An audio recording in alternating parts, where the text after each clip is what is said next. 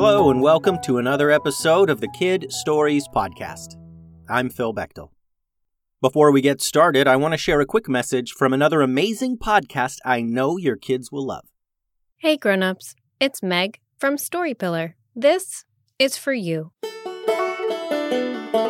Do you like stories and learning about new places? For this story, we have to travel to Megalia. How about being silly? I don't want your butt germs. And when something tough happens, maybe with a friend, could you use some advice? I can do that if I want because I'm not hurting you. I'm not being mean. Then check out Story Pillar, a podcast where we tackle sticky situations, hear stories from all over the world, and pick up tips from you, our listeners. More info at storypillar.com.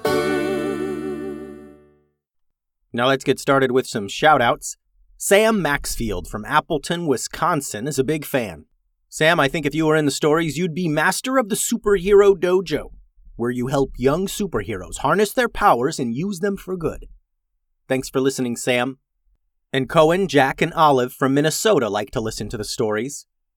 I think if you three were characters in the stories, you'd be founders of the Animal Dojo where you and your fellow ninjas perfect the magical art of transforming into animals. Thanks for listening, Cohen, Jack, and Olive. Today's episode is titled Don't Throw the Baby, Part 2.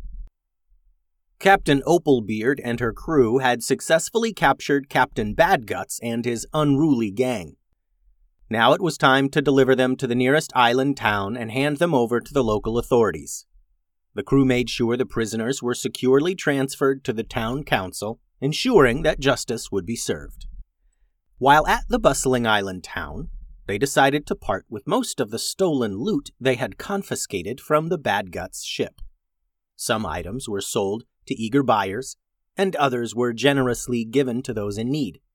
If they were able to figure out where the loot had been stolen from, they put it on a transport ship and sent it where it belonged.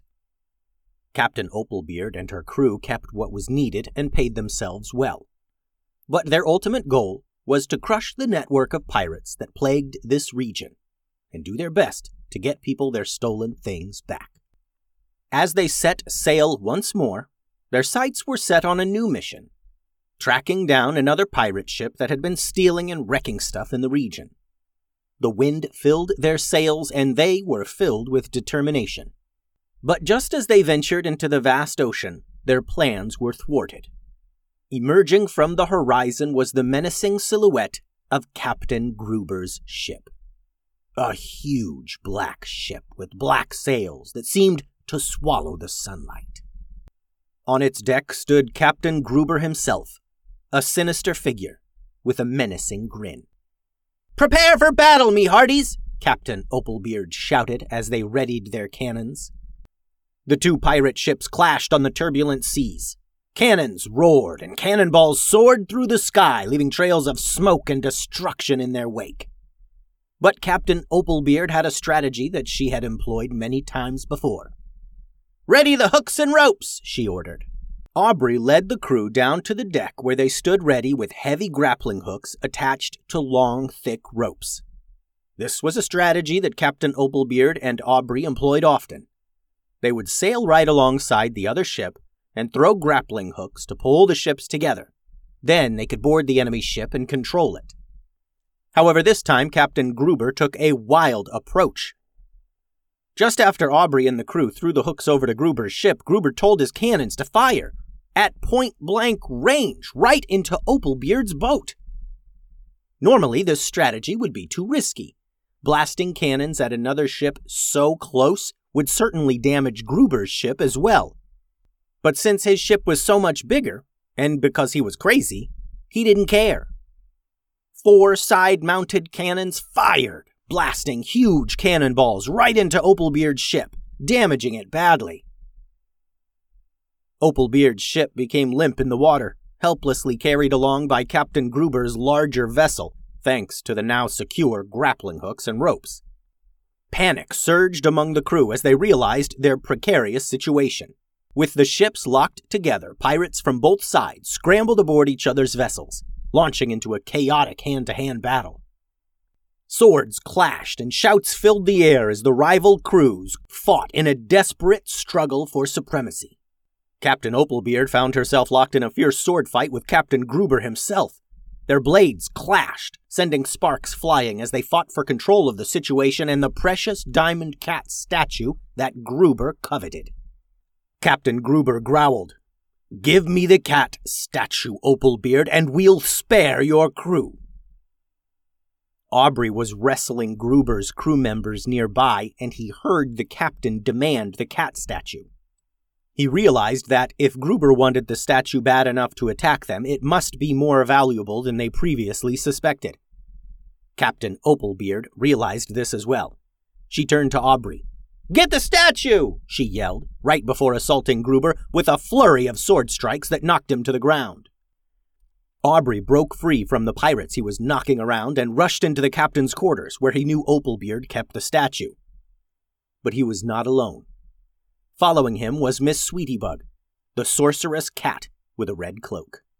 As Aubrey turned to leave Opalbeard's quarters and rejoin the fight, he saw Sweetiebug blocking the door. Hand over the statue, boy, and perhaps I'll spare you, the talking cat rasped. In this moment, Aubrey realized a few things. First of all, Opalbeard's ship was toast. If they did not somehow capture Gruber's ship, then they were dead in the water. Second, Gruber and Sweetybug were not interested in anything else, only the cat statue. And if this magical talking cat wanted it, then it clearly had some kind of superpower. They had to keep this statue at all costs, no matter what. Before he could reply, Sweetybug lost her patience and revealed a magic wand from her cloak. She began blasting and blasting at Aubrey. This room was small, and Aubrey couldn't dodge these attacks forever. He made a bold move and lunged right at the magical cat, nearly catching a blast in the face. He knocked the wand from Sweetybug's paw, and when she scrambled to get it off the floor, Aubrey grabbed an empty sack nearby and slammed it down over the cat. The sorceress cat hissed and shrieked in wild anger inside the cloth sack, and Aubrey cinched the opening holding it out by his side as Sweetybug tried to claw her way out. Without her wand, her magical powers were limited, but she was still a formidable enemy and was not going to give up without a fight. With the cat statue in one hand and the sack containing Sweetybug in the other, Aubrey dashed out onto the deck of the ship, where the intense battle raged on. Captain Opalbeard, now aboard Captain Gruber's ship, shouted to Aubrey. Aubrey, what are you doing? I've got the statue, Aubrey yelled back, and a really angry cat. Opalbeard knew the cat. Her reputation was widespread among pirate crews. That's Sweetybug, the sorceress cat, she screamed down to Aubrey. You gotta get out of here. Take a lifeboat and go ahead of us. I'm gonna sink us all out here and we'll catch up on land. Aubrey didn't want to leave Opalbeard, but drastic times call for drastic measures. Aubrey dropped a lifeboat down into the water and asked a nearby crewmate to hand his sisters down to the boat so they could get out of there. As usual, Aubrey had told his little sister Thea to look after their baby sister Roz during the battle. Before Aubrey jumped down to the lifeboat, Thea mentioned, Hey, your cat's getting out, pointing to the sack. Sweetybug had been clawing furiously and was about ready to cut her way out of the sack with her sharp claws. Quickly, Aubrey dropped the sack into a little empty barrel and twisted on the lid. He held it under his arm and jumped off Opalbeard's ship down into the little rowboat bobbing in the water. Thea picked up little baby Roz and prepared to toss her down to Aubrey. Don't throw the baby! Aubrey yelled up. Thea grumbled and held baby Roz in her arms as a crewmate lowered them both down to Aubrey with a rope. As Aubrey frantically rowed back to shore, he heard Opalbeard yelling in the distance. Ready the cannons! Fire at will! Get ready for a swim! A moment later, Opalbeard's damaged ship, still attached to Gruber's ship with hooks and ropes, fired every cannon they had right into the side of Gruber's ship. With both ships being right up against each other, this would assure the destruction of Opalbeard's ship, the Crush, and it began sinking, pulling Gruber's ship down with it.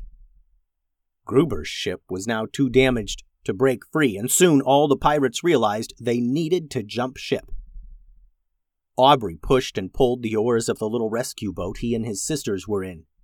They needed to get to land before Sweetie Bug was able to get out of the barrel. Aubrey, can I pet your new cat? asked Thea, exploring the barrel for an opening. No, no, no, Thea, don't open the barrel. It's a bad cat, said Aubrey. A bad cat? Asked Thea, disappointed that she wasn't getting a new cat. Yeah, yeah, bad, bad cat. Here, hold on to this one. Aubrey handed Thea the cat statue, and she was amused for now. Aubrey looked back and saw Opalbeard's ship and Gruber's ship now half submerged in the water. Splashes all around the sinking ships were pirates and crewmates, swimming their way back to the port town to continue their battle. Aubrey tried to think of a plan while rowing. He needed to get the cat statue to a safe place, and he needed to contain Sweetie Bug, who was still screeching, hissing, and scratching inside the barrel. He hoped they got to land before she found a way out of there. The end. Thanks for listening, friends. The website is kidstoriespodcast.com. Send all your drawings and things to kidstoriespodcast at gmail.com. Adios.